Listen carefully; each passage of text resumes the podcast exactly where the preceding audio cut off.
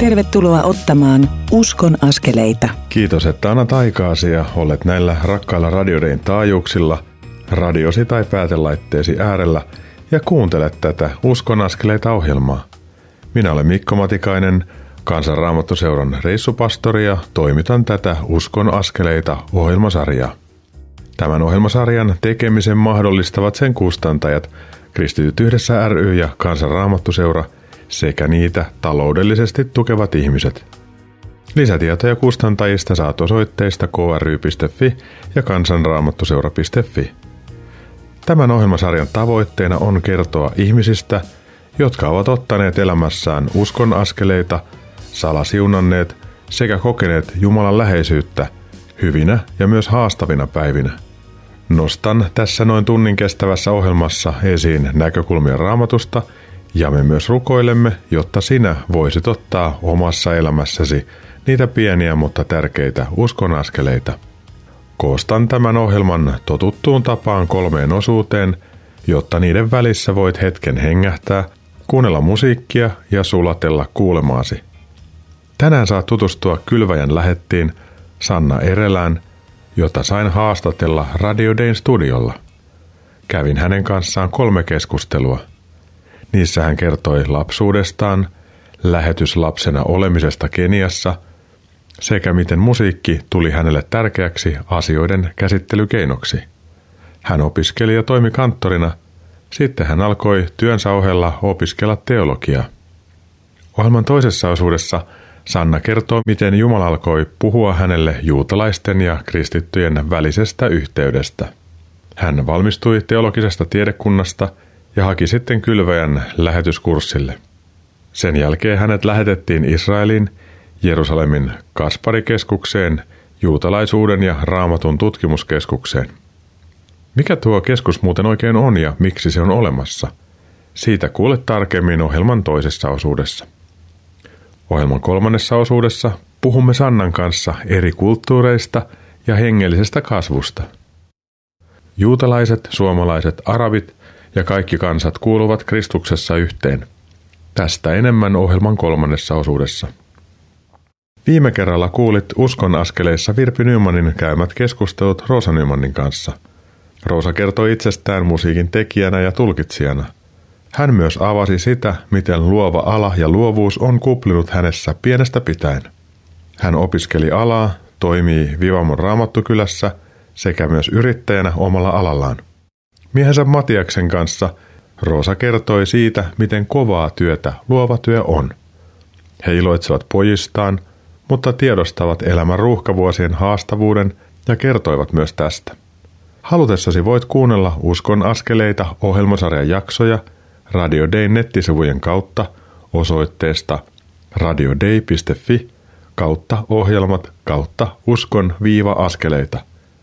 Sieltä löydät listauksen kuunneltavissa olevista jaksoista jaksojen sisältöselosteineen. Nyt siirrymme kuuntelemaan Sanna Erelän kanssa käymäämme ensimmäistä keskustelua.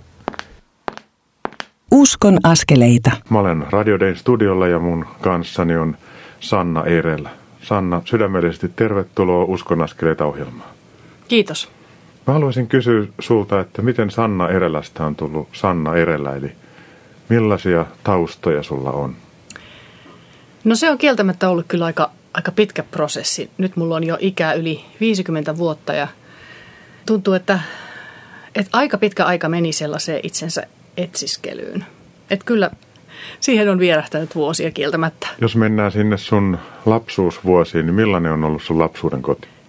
Mulla on ollut hyvä koti. Mulla on uskovat vanhemmat. Isä on pappi ja äitikin on lehtori, teologi.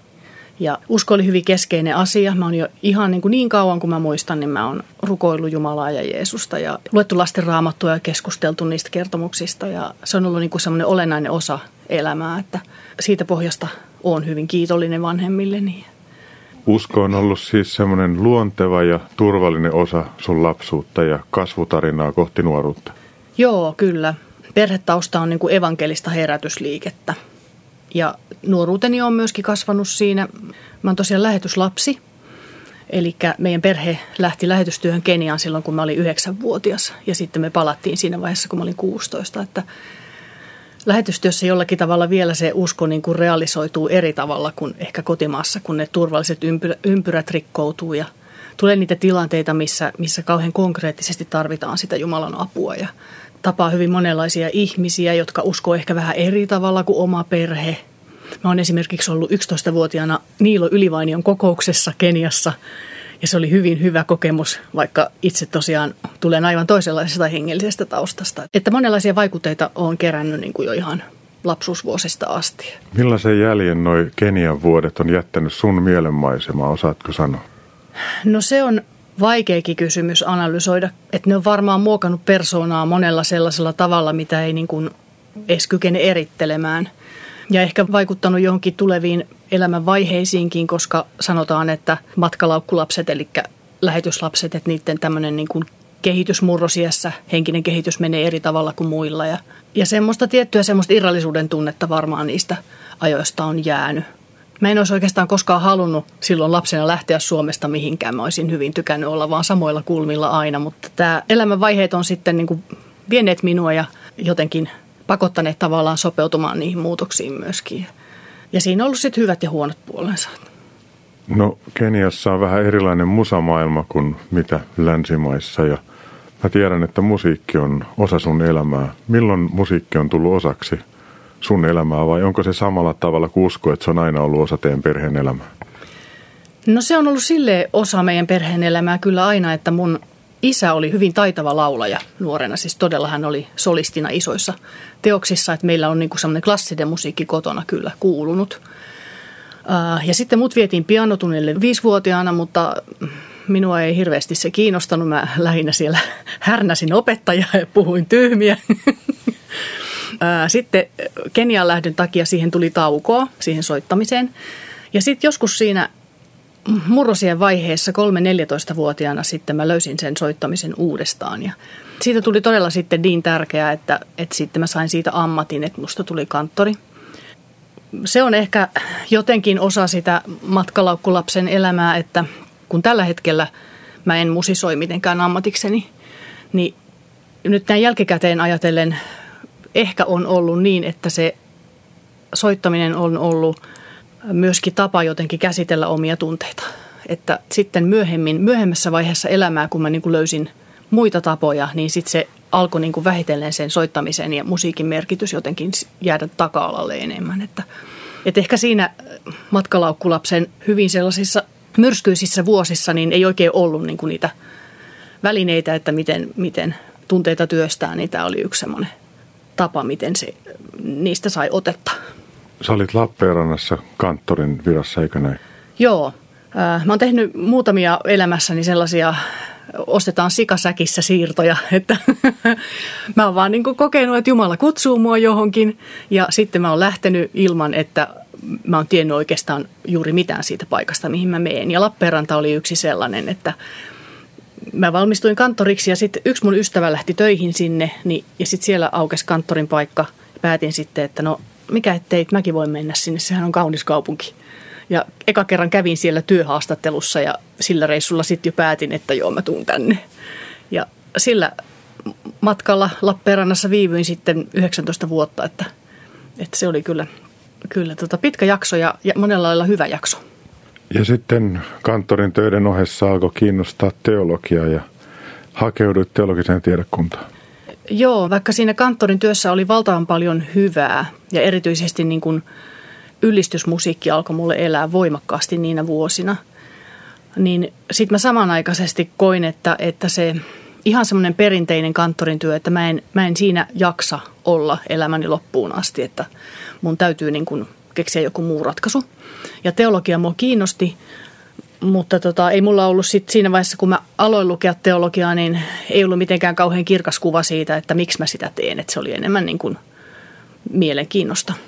Mutta tosiaan, kun, kun olin ollut muutaman vuoden kanttorihommissa, niin, niin aloitin niin kuin työn ohessa sitten lukea teologiaa. Niin, eli sä teet musiikkia ja teologiaa ja Lutherhan on sanonut, että musiikki on niin kuin toinen uskon äidinkieli, eikö jotain niin ollut? Joo, varmaan jotain tällaista kyllä oli ja kyllä se tietysti pitää paikkaansa. Ja sitten sä sait teologian opinnot jossain vaiheessa pakettiin, niin mitä sitten tapahtui? No siinä se teologian opintojen paketointi kesti tosi kauan. Mä opiskelin yhteensä peräti 11 vuotta, koska mä olin välillä kokoaikaisesti töissä ja sitten osa-aikaisesti töissä ja opintovapaalla ja vaikka mitä komboja. Ja suuri syy siihen, miksi se kesti niin kauan, niin, niin oli varmaan se, että, että mä en oikein niin kuin tiennyt, mitä mä haluan. Ja sitten siinä mun opintojen vähän niin kuin loppupuolella, tai sanotaan tuossa vuoden 2006 paikkeilla, kun mä valmistunut 2010, niin Jumala rupesi mulle puhumaan Israelista. Mulla oli joitakin sellaisia ystäviä, jotka oli semmoisia vähän niin kuin Israel-hulluja. Ja mä vähän ihmettelin niitä. Musta ne oli vähän niin kuin outoa porukka. Sitten kerran mä menin sitten yhden ystävän kanssa Israeliltaan ja, ja tota, siellä ei oikeastaan sinänsä tapahtunut mitään erikoista siellä illassa. Mutta sitten kun mä tulin kotiin, niin mä koin ihan selkeän kehotuksen Jumalalta niin kuin sisäisesti semmoisen vedon, että, että otappa raamattu ja lue roomalaiskirjeen luvut 9-11. Ja se on se kokonaisuus roomalaiskirjeessä, joka puhuu niin kuin Israelista ja juutalaisten kohtalosta ja, ja pakana kristittyjen ja juutalaisten välisestä suhteesta. Mä olin aina aikaisemmin, aikaisemmin sivuttanut sen silleen tosi nopeasti, koska musta tuntuu, että se, se ei niin kuin liity minun elämään millään tavalla, että miksiköhän nämäkin täällä on. Ja, ja sitten kuitenkin Jumala rupesikin puhumaan mulle omasta uskollisuudestansa niiden lukujen kautta. Ja mä olin jotenkin sisäistänyt ehkä teologian opintojen aikana varsinkin, ja, mutta ehkä jo aikaisemminkin, koska se on meidän kirkossa hyvin yleinen se ollut se ajatus siitä, että, että kristikunta ja kirkko on tullut juutalaisten tilalle ja Israelin tilalle. Niin mä olin sisäistänyt hyvin selkeästi sellaisen ajatuksen, koska mun mielestä ajatus siitä, että joku kansa on valittu ja minä en kuulu siihen valittuun kansaan, niin musta se on hyvin, oli hyvin loukkaava, hyvin epädemokraattinen ja poliittisesti ei-korrekti, joten mä valitsin ajatella toisin. Ja sitten Jumala rupesikin puhuttelemaan mua siinä raamatun äärellä, että, että hetkinen, että onko sulla tämmöinen käsitys niin kuin Jumalasta, tämmöinen Jumalakuva, että Jumala ottaa omakseen, kutsuu omakseen ja valitsee jonkun kansan. Ja sitten kun ei täytäkään mittaa ja mokaa sen hommaa, niin sitten ne heitetään yli laidan ja otetaan joku muu tilalle. Että jos se on näin, niin millä perusteella sä sitten oletat, että mä en voisi tehdä sulle samoin? Ja sitten niin positiivisesti päin katsottuna, niin se, se oli valtava puhuttelu siitä, että samalla tavalla kuinka Jumala on niin uskollinen juutalaisille, niin hän on niin uskollinen myös meille. Ja raamattu on kokonaisuus sieltä alusta loppuun saakka puhuu siitä samasta Jumalan uskollisuudesta ja rakkaudesta. Sanna Erellä, tämä on aivan mahtavaa kuulla tätä sun tarinaa ja kuulla kuinka Jumala on uskollinen. Me pidetään kohta pieni tauko ja jatketaan toisella haastattelulla Uskon askeleita ohjelman toiseen osuuteen. Nyt mä pyytäisin sua rukoilemaan radiokuulijan puolesta, että hän voi oivaltaa sen, että Jumala haluaa johdattaa häntä ja olla uskollinen myös hänelle tässä elämässä. Rakas Jeesus, kiitos siitä, että saadaan olla tässä yhdessä sinun edessäsi. Kiitos Isä sun valtavasta uskollisuudesta ja rakkaudesta, joka ei koskaan horju, vaikka me kuinka mokattaisiin vaikka me petytään itseemme ja, ja ihmiset pettää meidät, niin Herra sun uskollisuus on jotakin sellaista, mitä me ei voida koskaan kunnolla käsittää, mutta Herra avaa sitä meidän sydämille niin, että, että me voidaan oikein laskeutua lepäämään siihen sun käsivarsien varaan ja siihen tietoisuuteen, että sä kannattelet meitä. Ja Herra, sun rakkaus meitä kohtaan on niin suuri, että, että vaikka sä oot kutsunut jonkun muun, sanotaan vaikka juutalaiset, niin se ei ole millään tavalla pois meiltä ja minulta, vaan se on, se on kaikki meidän siunaukseksi tarkoitettu. Herra, mä pyydän, että sä avaat tätä hyvin henkilökohtaisella tavalla jokaiselle kuulijalle tässä hetkessä. Rakas Jeesus, me halutaan pyytää sitä, että radion kuulija saa kokea sun hyvyyttä, rakkautta ja uskollisuutta omassa elämässä. Ja jos on joku, joka miettii oman elämänsä kriisien keskellä tai pettymysten keskellä, että voiko Jumala häntä vielä rakastaa tai ottaa käyttöönsä, niin kiitos Herra siitä, että saat omalta puolelta uskollinen ja kutsut ihmistä takaisin, jotta sä voit rakastaa ehjäksi ja rakastaa myös silloin, kun ihminen on rikkinäinen. Että me ei tarvitse täyttää mittaa, vaan sä haluat rakastaa meitä juuri nyt. Kiitos Pyhä Henki, että sä voit tehdä tämän ihmeen tässä hetkessä. Herra, me ylistetään Jeesus sinua, me ylistetään sun verta, sitä, että siinä meillä on puhdistus, anteeksianto ja että Jumala, sinä oot uskollinen. Jeesuksen nimessä, aamen. Sanna Erellä, sydämellinen kiitos tästä hetkestä. Jatketaan ihan pienen hetken kuluttua. Mielestäni on aika mukavaa, että saimme kuulla Sannan elämästä ja matkasta. Ohjelman toisessa osuudessa saat kuulla siitä, miten Sannaa johdatettiin eteenpäin ajattelussaan ja elämässään. Sitä ennen kuuntelemme Even ja Ossin laulamana kappaleen Sinä olet tie.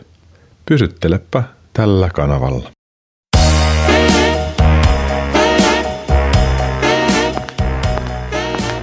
Kuuntelet Uskon askeleita ohjelman tallennetta, joka ei tekijän oikeudellisista syistä sisällä ohjelmassa soitettua musiikkia.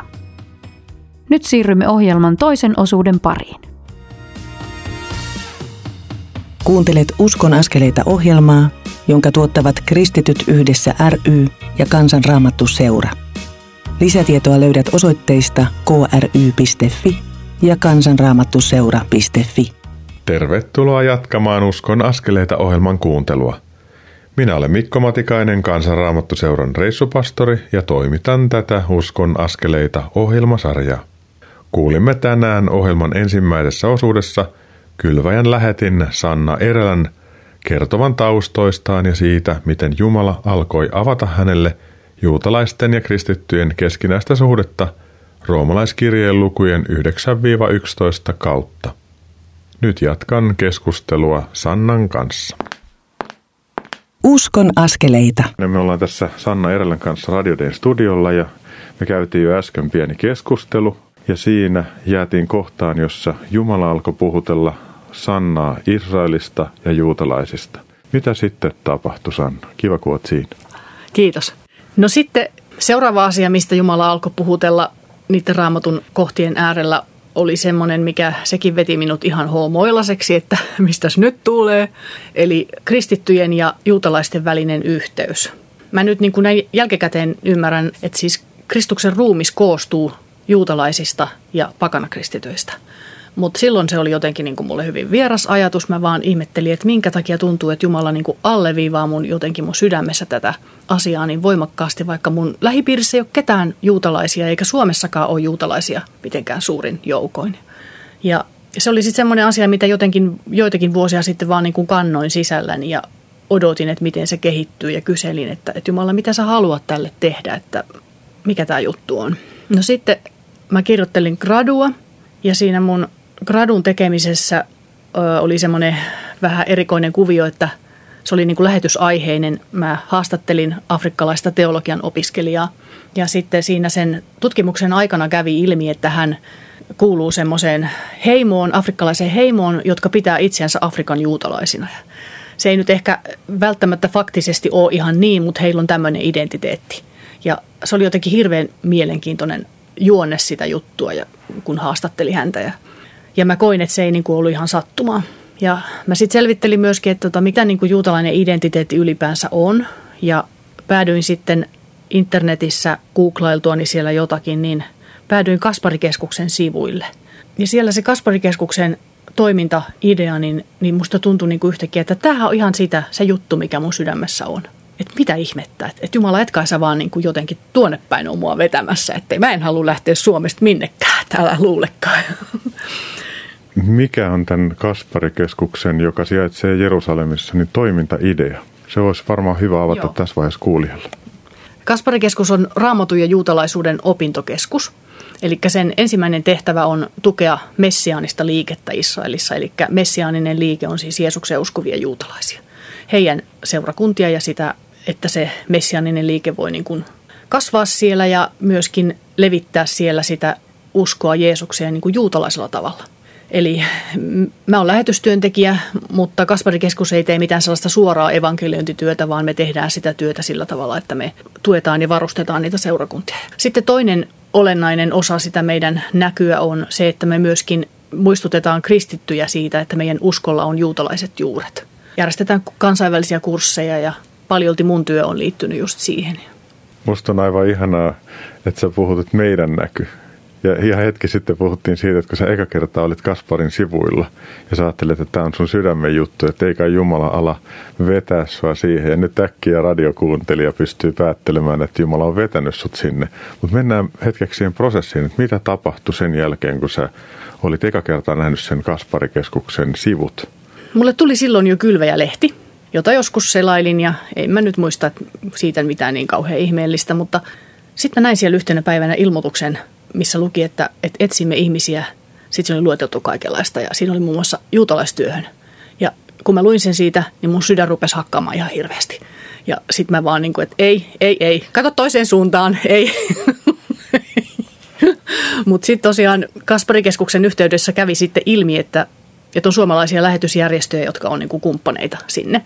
Ja muun muassa Kylväjä oli yksi tämmöinen kumppani. Eli sitten mä aloin selvittää sitä ensiksi, että voinko mä mennä vapaaehtoistyöhön sinne.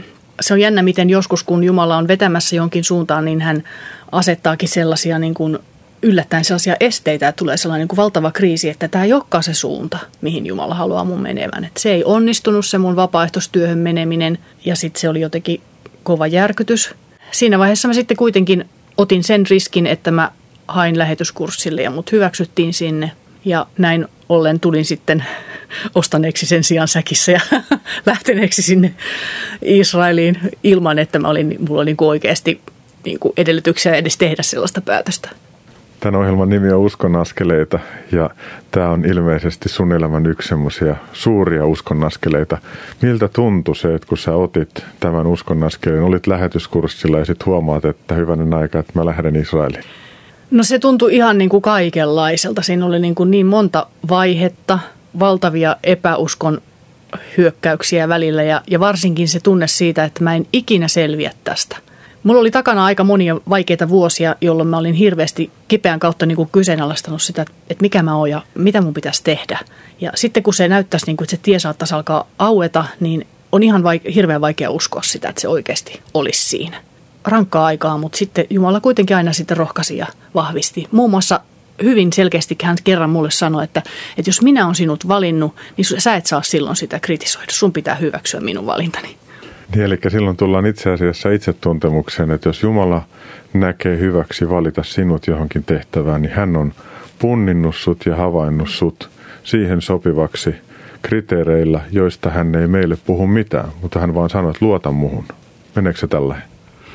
Kyllä se menee jo ja, ja tavallaan se, niin kuin se ojentautuminen sen mukaan, että tämä on Jumalan ajatus tästä ja mun oman itseni takia on paras olla sitä kyseenalaistamatta ja suostua siihen. Ja se toisaalta oli ihan hirveän helpottavaa myöskin sitten, että saa olla sellainen kuin on ja olla siinä Jumalan työvälineenä ja hänen johdatettavanaan. Eikö se ole ihanaa olla Jumalan ajatus, hyvä ajatus toisia ihmisiä varten? Ja tämä on semmoinen, johon mä haluan hetkeksi pysäyttää ja sanoa, että hyvä kuulija – Jokainen meistä on omalla paikallaan Jumalan kaunis ajatus. Ja mitä enemmän me taivutaan ja suostutaan siihen ajatukseen niin kuin itse, niin sen vapaammaksi me tullaan. Tämä on mun kokemus ja tämä on ilmeisesti Sanna myös sun kokemus. Joo, ja se Jumalan ajatus voi olla pikkasen erilainen kuin mitä itse oli ajatellut, mutta, mutta niin kuin suurin onni elämässä on, on kaikkien kamppailujenkin jälkeen suostua siihen, että, että on se Jumalan työväline ja antaa hänen muovata itseään. Ja Jumala on todella muovannut sua sen kautta, että hän on lähettänyt sut Israeliin, että käsittääkseni olet opiskellut kieltä ja sitten toiminut Kasparikeskuksessa, niin mä haluaisin kysyä, että Sanna, mitä sun elämään nyt kuuluu? no nyt mun elämään kuuluu sellaista, että mä oon ollut Suomessa korona-evakossa maaliskuusta asti ja aika kovalla innolla nyt odottaisin, että voisin Israeliin palata – mutta siellä on ollut niin paha se tautitilanne ja mä en olisi voinut omaa työtäni tehdä, niin mä oon ajatellut, että mun on helpompi kuitenkin etätöitä tehdä Suomessa kuin siellä Jerusalemissa. Että nyt tilanne on semmoinen, että nyt, nyt mä niin kuin kokisin, että mä voisin mennä, mutta esimerkiksi tällä hetkellä siellä on lentokenttä kiinni ja koko ajan tulee kaikenlaisia uusia käänteitä, pääseekö maahan vai eikö pääse, niin se on ihan nyt niin kuin korkeammassa kädessä, että koska tämä toteutuu. Israelissa on päästy rokottamaan koronaa vastaan aika paljon, mutta me vaan odotetaan, että koska tämä pandemia hellittää rokotusten ja Jumalan armon kautta. Ja Jumalan armoahan on se, että rokotuksia on saatu tehdyksi. Mitä sun tehtäviin kuuluu Kasparikeskuksessa, sitten kun taas pääset sinne palaamaan? Mä oon projektikoordinaattori ja niin kuin nimestäkin voi päätellä, niin se voi olla melkein mitä vain ja usein se onkin melkein mitä vain. Mutta ehkä ne tyypillisimmät tehtävät on, on erilaisten kurssien tämmöisiä järjestelyjä, eli niin kuin kurssisihteerin hommia. Sitten meidän kansainvälisillä kursseilla mä oon myöskin opettanut ja sitten mä oon ohjannut meidän vapaaehtoistyöntekijöitä ja viime vuosina mä oon aika paljon kirjoittanut, mistä mä kovasti tykkään. Se on ollut hyvin mielenkiintoista työtä. Se on ilmeisesti hyvin laaja-alaista työtä ja jos mä oon lukenut oikein uudesti, jos oli susta haastattelu, niin sä oot myös opettanut näillä Kaspari jollain kursseilla. Joo, meillä siellä varsinaisesti paikallistyössä yleensä paikalliset hoitaa sen opettamisen, että me ollaan enemmän niin semmoisissa tukitehtävissä. Mutta sitten kansainvälisillä kursseilla, missä käsitellään näitä kristinuskon juutalaisia juuria, niin siellä olen itsekin ollut opettamassa. Et se on semmoinen, Kaspari on hyvin mielenkiintoinen näköalapaikka messiaaniseen juutalaisuuteen. Ja kun mun sydän, sydäntä lähellä on kristityt ja juutalaiset ja heidän välinen yhteys, niin se on sillä tavalla ollut ihan niin kuin napakymppipaikka olla. Ja tuossa edellisessä jaksossa puhuit siitä, että kuinka Jumala laski sun sydämelle roomalaiskirjan 9-11 luvut ja sen kautta puhuu, niin siellä puhutaan siitä, että kuinka me, jotka ollaan niin villejä, olivipuun oksia, niin meidät on oksastettu jaloon olivipuuhun ja me tulemme osalliseksi siitä sen jalon olivipuun juurinesteestä. Se juurineste on jotenkin mulle itselleni tärkeä ajatus, että se tuo kaiken sen vanhan testamentin Jumalan lupaukset, kun meidät adoptoidaan ja oksastetaan, niin myös meille. Ja se, kun me luetaan vanhaa testamenttia, niin voi ajatella, että se on adoptoidun lapsen omaa historiaa. Ajatteleeko se samalla tavalla? Kyllä, joo, sä oot kyllä hyvin oivaltanut, mistä siinä on kysymys. Että se, kirkossa on ollut perinteisesti aika paljon sellaista, niin kuin hullusti sanottuna, on yritetty itse sahata se oksa pois sieltä. Niin kuin me ollaan yritetty sahata itseämme pois siitä olivipuusta, jonka osa me välttämättä ollaan. Vaikka tosiaan siellä juuressa on, niin kuin sieltä juuresta tulee ne tosi arvokkaat raamatulliset rikkaudet ja se, se hengellinen siunaus. Ja jos ajatellaan sitä, että meidät täällä pohjoisessa maassa on oksastettu tähän olivipuuhun eli juutalaisuuteen ja siihen Jumalan kaikkinaiseen uskollisuuteen, niin sitten arabimaista ja muualta oksastetaan siihen samaan, niin silloin tulee semmoinen universaali Kristuksen kirkko, joka on paljon vahvempi kuin mitä se olisi ilman, että me ollaan osalliset siitä kaikesta historiasta luomisesta asti. Ja jotenkin mä ajattelen, että ilman Kristusta tätä oksastusta ei tapahdu. Ja mulle se on niin kuin itselleni semmoinen aha-elämys, että Jeesus onkin kaikki. Hän on luomisen aamussa sana, joka luo kaiken. Hän on sovittajana se, joka kantaa meidän synnit. Ja sitten hän yhdistää meidät pyhähengen kautta tähän tähän niin kuin ihanaan Jumalan kansaan. Ja joskus mä ajattelen, että kun pyhästä hengestä sanotaan, että, hän on elävä vesi, niin voisiko hän olla myös se juurineste, joka vaikuttaa kaikessa ja on kaiken ja pitää elämän yllä? Tuo on, tuo on todella hieno kuva kyllä ja, ja mä toivoisin, että kristityt eri puolilla maailmaa jotenkin vielä selkeämmin ymmärtäisi sen, että meidät on todella oksastettu Israeliin. Me ei olla tultu tilalle eikä me olla mikään semmoinen erillinen. Me ei voida ikään kuin ottaa etäisyyttä Israeliin, koska me ollaan niin kuin peruuttamattomasti kiinni heissä. Mutta tämä on sillä tavalla johtuen antisemitismistä, jota on kirkossakin, niin aika semmoinen vaikea kysymys, että, että monilla kristityillä on vielä paljon jotenkin sisäistämistä ja niin kuin semmoinen niin kuin ajatusmallin muuttamista siinä. Että ensin ei ollut kristikunta, vaan ensin oli Israel ja sitten meidät liitettiin siihen. Sitten kun Paavali puhuu siitä, että seurakunta on Kristuksen ruumis ja kun hän oli täällä maan päällä, siis Jeesus oli täällä maan päällä, niin hän kosketti, hän katsoi ja hän kohtasi. Ja nyt hän haluaa tehdä sen saman oman ruumiinsa kautta, joka on seurakunta, joka on itse asiassa tämä uusi Israel, joka on osa Israelia ja niin poispäin niin se kaikki, mitä hän tekee tässä maailmassa, niin hän haluaa tehdä seurakuntaruumiinsa kautta. Ja sitten Paavali sanoo hyvin selvästi, että käsi ei voi sanoa silmälle ja niin poispäin, että mä en tarvi sua. Ja me ei voida sanoa juutalaisille, että me, me ei tarvita teitä. Tai me ei voida sanoa millekään muullekaan kansalle, joka on oksastettu tähän samaan puuhun, että me ei tarvita teitä. Vaan että tämä keskinäinen rakkaus voi peittää syntien paljouden ja voi tehdä meidät todella vapaaksi ja laittaa evankeliumin eteenpäin ennennäkemättömällä voimalla näin mä haaveilen ja ajattelen. Onko sulla samaa haavetta? Joo, kyllä mä, kyllä mä niin kuin todella odotan sitä päivää, jolloin jotenkin semmoinen todellinen yhteys syntyy ja ajattelen, että, että messianinen liike on siinä hyvin keskeisessä asemassa ja se, että, että sitä vuorovaikutusta kristittyjen ja messianisten juutalaisten välille tulisi enemmän. Ihan niin kuin teologian tasollakin sitä keskustelua täytyisi käydä. Johdattaisitko Sanna rukoukseen niin, että me voitaisiin ymmärtää oma identiteettimme oikein, oksastettuina ja universaalina koko maailman Kristuksen ruumiina, ja että jokaisella meistä on se oma paikka, ja me ollaan Jumalan kaunis ajatus. Jos näiden pohjalta vähän rukoilisit. Kiitos rakas Jeesus ja rakas Isä sun valtavasta suunnitelmasta koko tämän maailman varalle, joka alkoi sieltä luomisesta ja – monella tavalla kulminoituu Jeesukseen, mutta ei päättynyt Jeesukseen, vaan vielä on Herra tulossa monia asioita, mitä sinä olet tekemässä.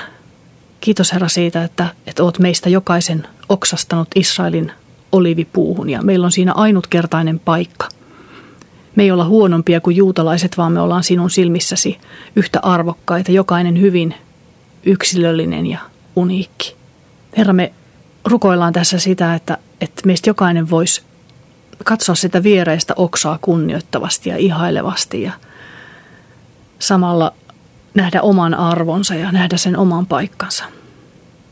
Herra, avaa meille jokaiselle meidän oma kutsumus tässä sun valtavassa työssäsi ja sun valtavassa suunnitelmassasi, joka kulkee kohti sitä päivää, jolloin sä luot uudet taivaat ja uuden maan ja asetat kaiken kohdallensa ja eheytät kaiken. Kiitos Herra niistä ihmeellisistä asioista, mitä, mitä sinä luot meidän jokaisen elämässä ja myöskin kansojen elämässä.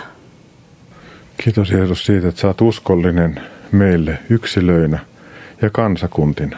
Herra, auta meitä kuulemaan sun ääni ja elämään sun yhteydessä. Ja tuu pyhä henki virvata meitä tavalla ja toisella.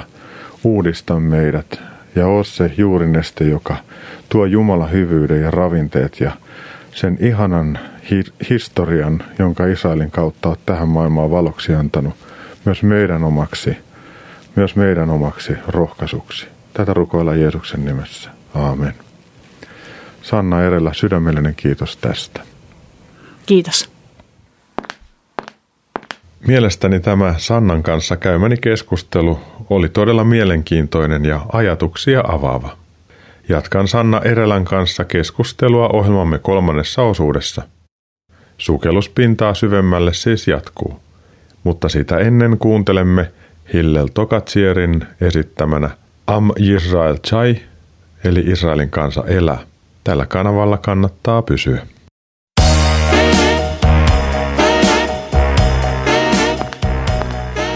Kuuntelet Uskon askeleita ohjelman tallennetta – joka ei tekijän oikeudellisista syistä sisällä ohjelmassa soitettua musiikkia. Nyt siirrymme ohjelman kolmannen osuuden pariin.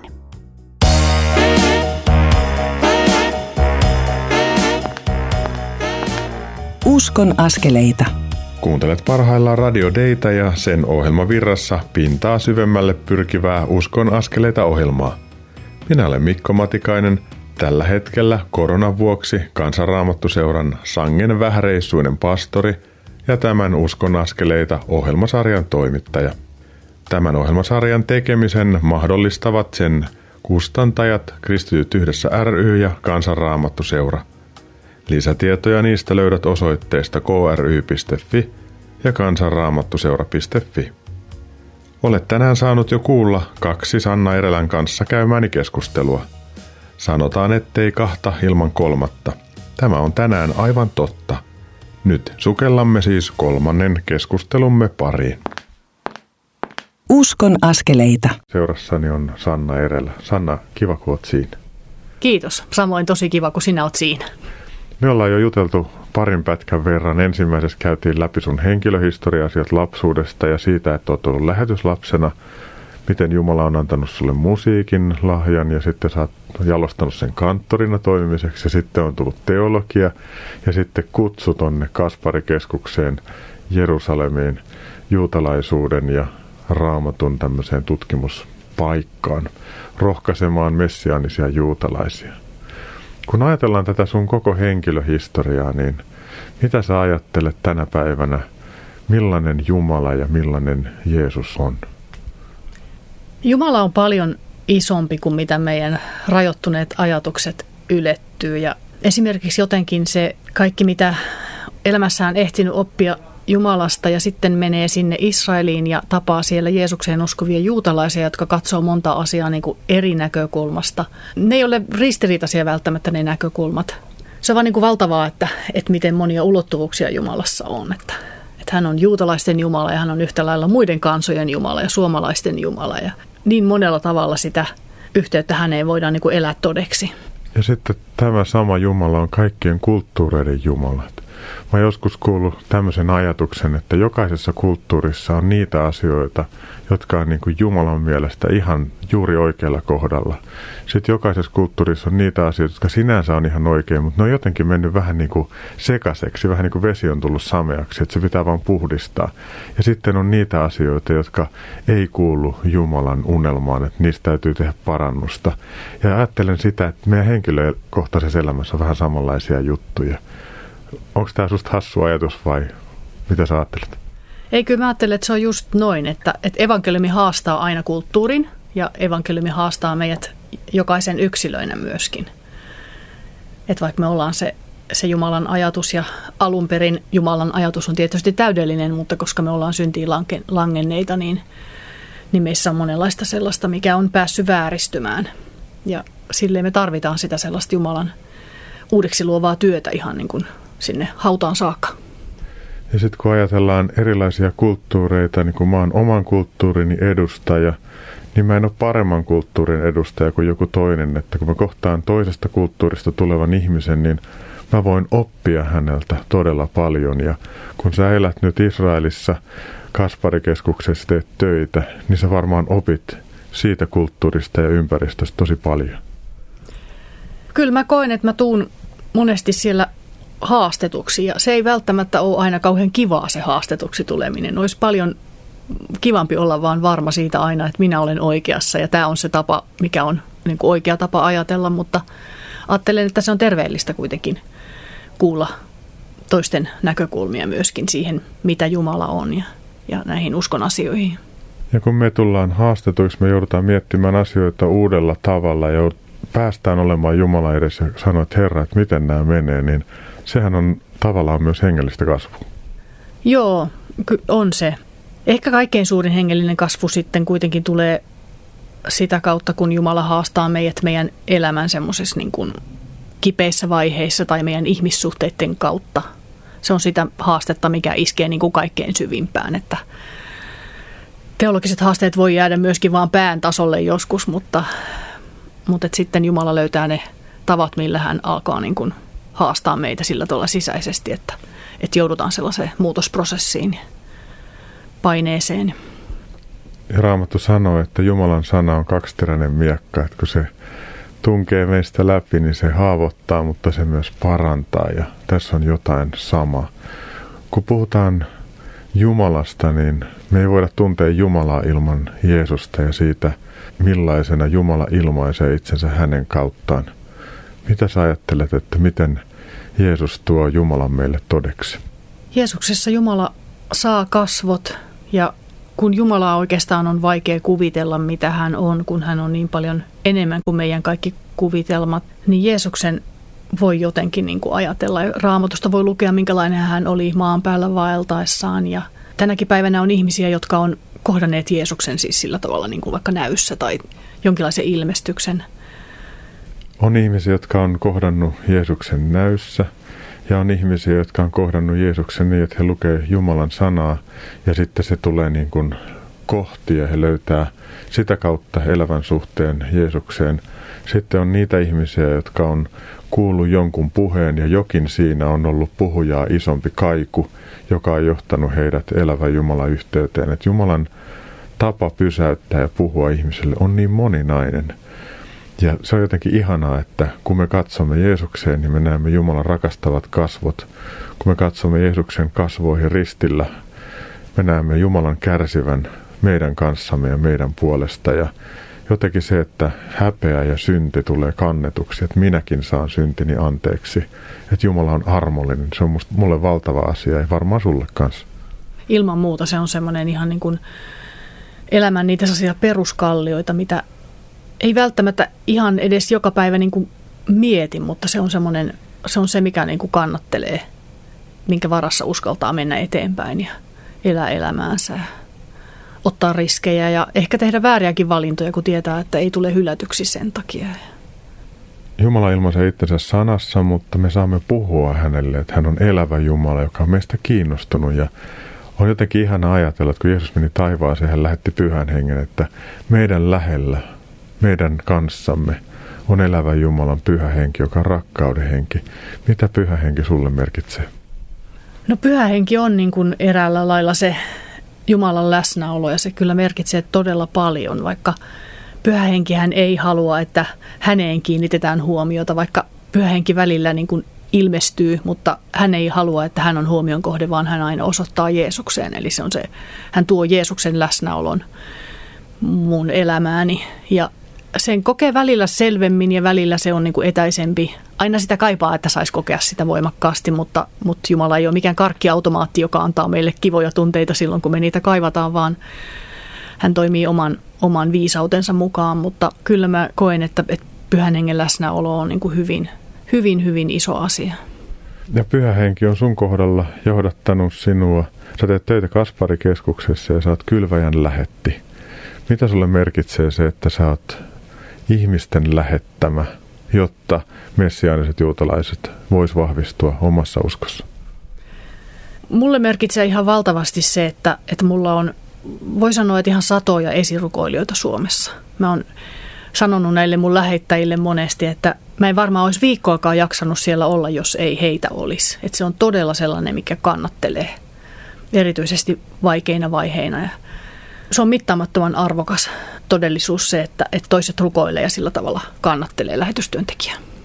No mulla on vähän samanlainen tilanne, kun mulla on lähettäjäpiiri, joka lähettää minua ja ylläpitää taloudellisesti ja rukouksin kantaa ja tukee. Mulla on sama kokemus, että ilman tätä porukkaa niin ei jaksaisi tehdä töitä, ei pystyisi. Ja tässä on kysymys rukouksesta myös. Sanna Erelä, johdatatko meidät rukoukseen? Kiitos rakas taivaan isä siitä, että, että tässä saadaan yhdessä tulla sun eteesi. Me Mikon kanssa ja, ja sinä kuulija siellä vastaanottimen ääressä. Sä näet Herra meidän jokaisen elämäntilanteen ja sä näet ne alueet, missä me kaivataan Herra, että sinä annat pyhän henkesi hoitamaan ja osoittamaan tietä eteenpäin ja antamaan viisautta ja parantamaan. Kiitos Herra siitä, että sä haluat sitä kaikkea tehdä. Kiitos Isä siitä, että, että annoit poikasi meidän jokaisen syntien edestä. Me saadaan joka päivä katsoa siihen sun valtavaa armoosi ja kiittää siitä ja elää siinä ristin juurella ja, ja, ja iloita siitä.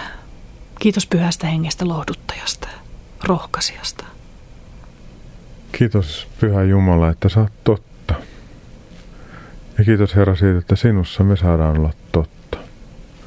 Että me saadaan kasvaa ja tulla todeksi, sellaiseksi ihmiseksi, joka on sun ajatuksissa ja sun unelmissa ja haluat meitä johdattaa. Herra, auta meitä suostumaan sun johdatukseen ja olemaan sun rakkautesi kanava tässä maailmassa.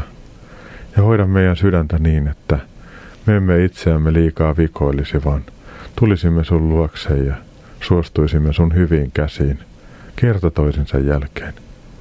Jeesuksen nimessä ja ihanassa sovintoveressä näitä pyydetään. Aamen. Sanna Erellä sydämellinen kiitos tästä ja runsasta Jumalan siunausta sun työhösi Jerusalemin Kasparikeskuksessa ja kylväjän lähettinä. Kiitos. Lämmin kiitos sinulle Sanna Erelä tästä ja kaikista käymistämme keskusteluista. On ollut mielenkiintoista, että samaan aikaan monet ovat havahtumassa siihen, että niin sanottu korvausteologia, jossa Israel sivuutetaan ja paikalle laitetaan kristillinen kirkko tai kristittyjen heimo, on raamatun pohjalta sangen heikolla pohjalla. Raamattu alleviivaa alkulehdiltään asti Jumalan uskollisuutta, armollisuutta ja oikeudenmukaisuutta – Välittääkseen rakkautensa kaikille kansoille, Herra valitsi juutalaiset ja Israelin kansan.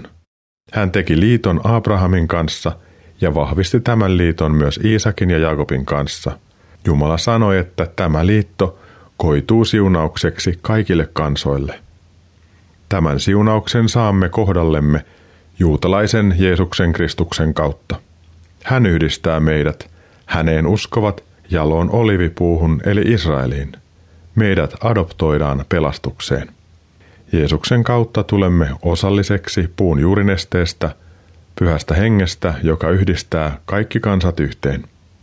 Näin ei ole enää juutalaista, ei kreikkalaista, ei orjaa, ei vapaata, ei miestä, ei naista, vaan Kristuksessa me kaikki kuulumme yhteen samanarvoisina. Tämä on, ystävät, valtavaa armoa ja Jumalan hyvyyttä. Me kaikki kansat tarvitsemme toisiamme, oppiaksemme toisiltamme ja rakastaaksemme toisiamme. Johannes tallensi kirjoittamansa ilmestyskirjan seitsemännen luvun jakeeseen yhdeksän tärkeät sanat. Tämän jälkeen näin suuren kansanjoukon, niin suuren ettei kukaan kyennyt sitä laskemaan. Siinä oli ihmisiä kaikista maista, kaikista kansoista ja heimoista, ja he puhuivat kaikkia kieliä. He seisoivat valtaistuimen ja karitsan edessä, yllään valkeat vaatteet ja kädessään palmun oksa – Tämä on valtava ja hoitava näky. Tulkoon globaali herätys. Tulkoon yhteys Jeesuksessa Kristuksessa. Annan nyt muutaman ajatuksen tai hajatelman tähän alkaneeseen viikkoon. Yksi, Jumala ei hylännyt Israelin kansaa. Jeesuksen kautta sinut on oksastettu tähän pelastuksen kansaan. Vaikka mokailisit, niin Jumala on henkilökohtaisesti sinulle uskollinen – luotettava ja oikeudenmukainen. 2. Rukoile Israelin ja sen naapurikansojen puolesta, jotta Jeesus rauhan ruhtinas tulisi kaikille todeksi ja ihmiset näkisivät toisensa rakkauden läpi. Näin viha voisi päättyä ja rauha tulla. 3. Rukoile suunnitteilla olevan valtakunnallisen mediamission 2022 puolesta. Salasiunaa lähelläsi eläviä jo nyt, jotta Jumala valmistaisi heitä – Rukoile, että kaikki seurakunnat sitoutuisivat tähän. 4. Iloitse siitä, kuka olet.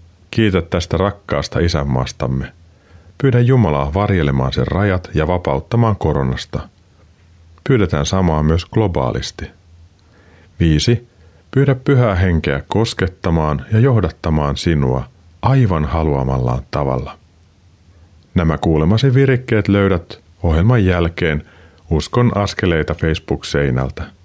Tämä jakso uusitaan lauantaina kello 18 ja sunnuntaina aamuyöllä kello 02. Ohjelman tallenteen löydät jonkun ajan kuluttua myös Kansanraamattuseuran etusivulta kansanraamattuseura.fi tai Radiodein nettisivulta osoitteesta radiodei.fi kautta ohjelmat kautta uskon viiva askeleita. Minä Mikko Matikainen kiitän, että olit tänään kuulolla. Katsellaan Kristukseen ja annetaan hänen armonsa meitä marinoida. Mieti tänään kuulemaasi, koettele kaikkea ja pidä se mikä hyvää on. Ohjelman lopuksi kuuntelemme Kisun laulamana kappaleen Mestari Piirros. Ensi viikon maanantaina kello 21.40 kuulet jälleen uuden Uskon askeleita ohjelmasarjan jakson. Siis ensi viikkoon. Moi moi!